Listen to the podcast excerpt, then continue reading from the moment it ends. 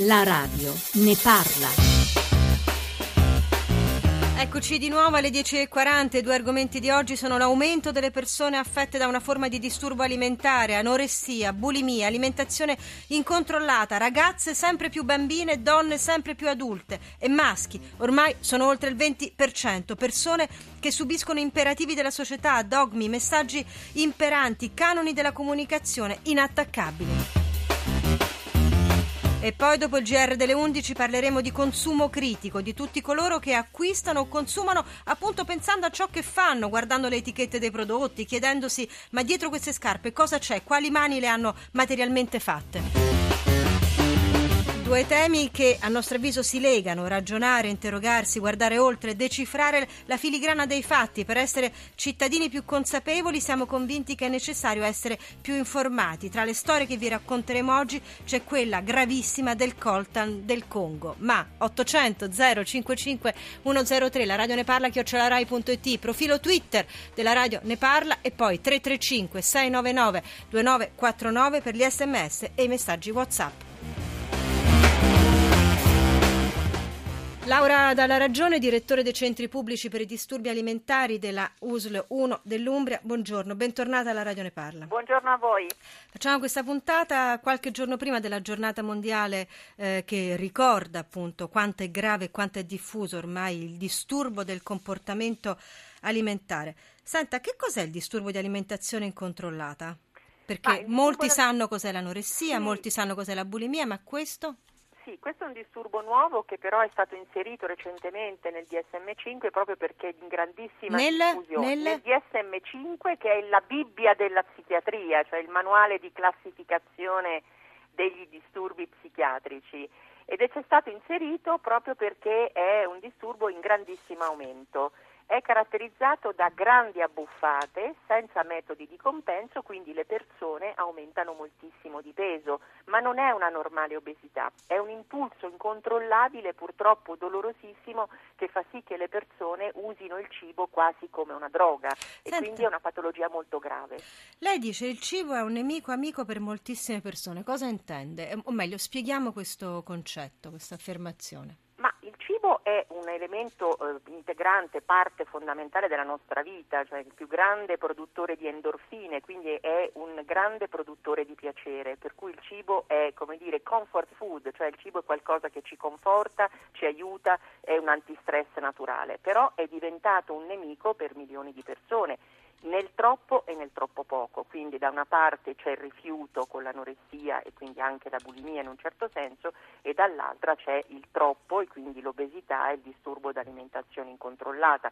È diventata una forma di ossessione, se noi vediamo in questo momento sono, eh, noi siamo sopraffatti no, da rubriche di cucina, da offerta di cibo abbondante e contemporaneamente dalla paura del cibo, perché abbiamo paura di ingrassare, abbiamo la, diciamo, la pressione culturale sulla magrezza, quindi è una forbice molto potente.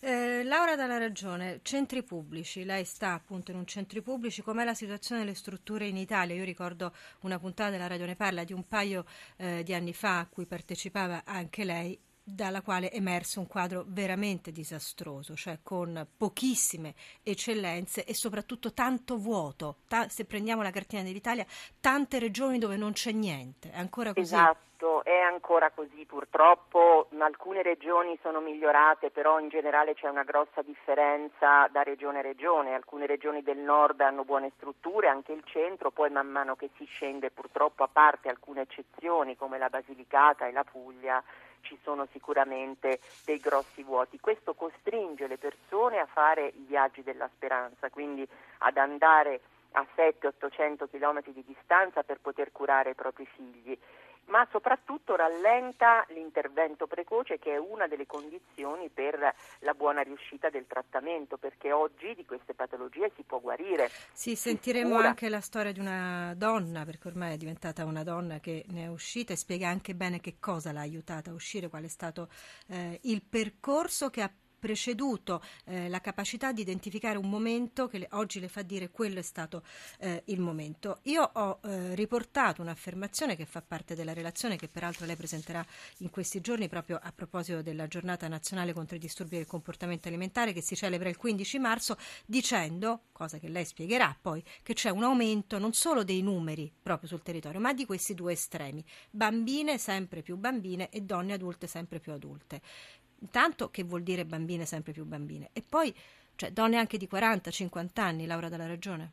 Sì, ecco, si è allargata il range della popolazione colpita e questo è un fatto nuovo. Da una parte noi abbiamo bambine sotto i 10 anni, che erano un'eccezione fino a 10 anni fa, oggi invece sono la norma. Noi abbiamo moltissime bambine e bambini anche, non solo femmine, nella fascia di popolazione tra 8 e 12 anni sì. e sono ovviamente quadri gravissimi perché colpiscono bambine e bambini in età evolutiva, quindi bloccando l'accrescimento osseo, bloccando l'evoluzione psicologica.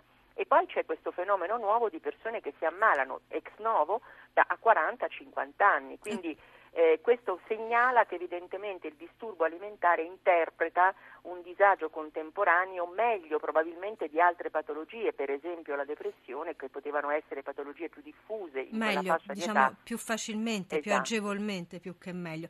Molto eh, probabilmente è legato anche a quello che dicevamo in apertura, no? i messaggi imperanti, la comunicazione, la pubblicità. Perlomeno questa è l'opinione di Cecilia, questa giovane donna, dicevo che ne è uscita. 335 699 2949 per gli sms, messaggi WhatsApp 800 055 103 3 il numero verde. Ascoltiamo Cecilia al microfono di Maria Grazia Putini.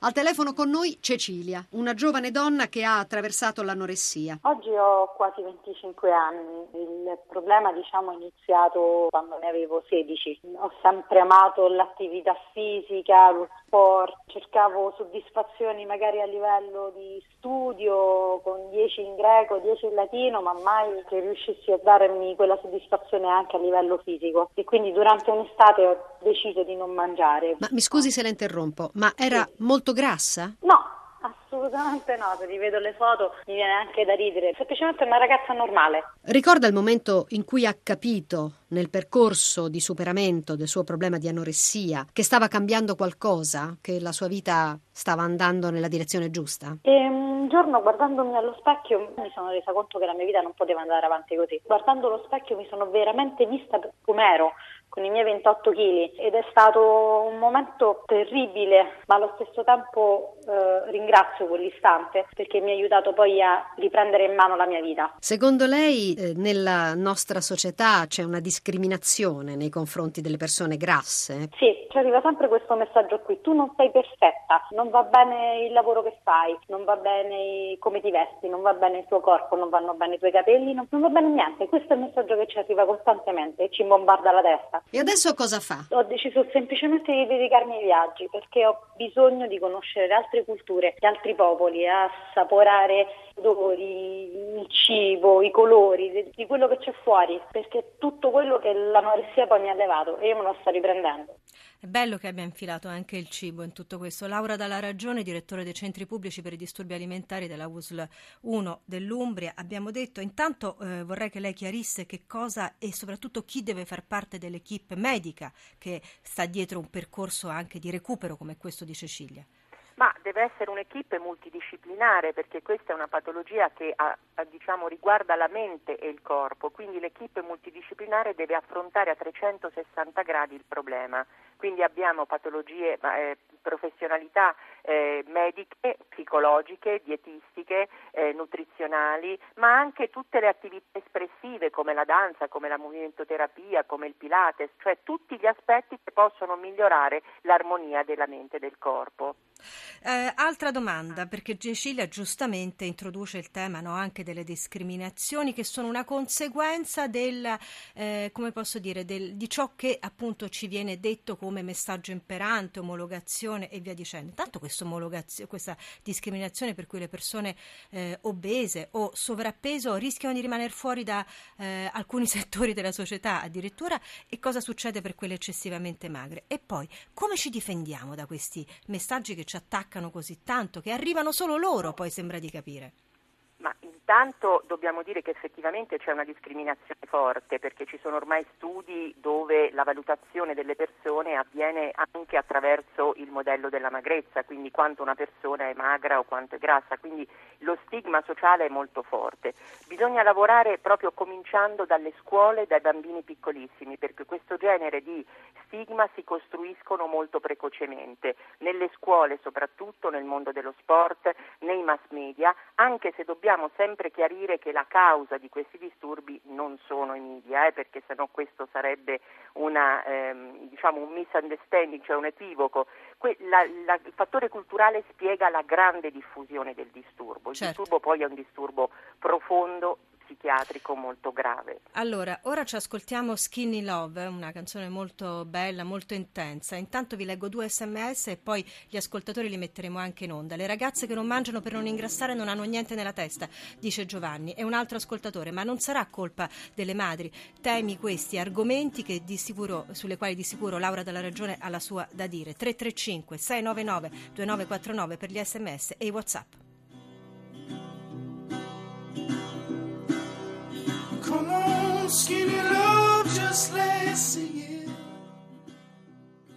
Ciro da Salerno, buongiorno.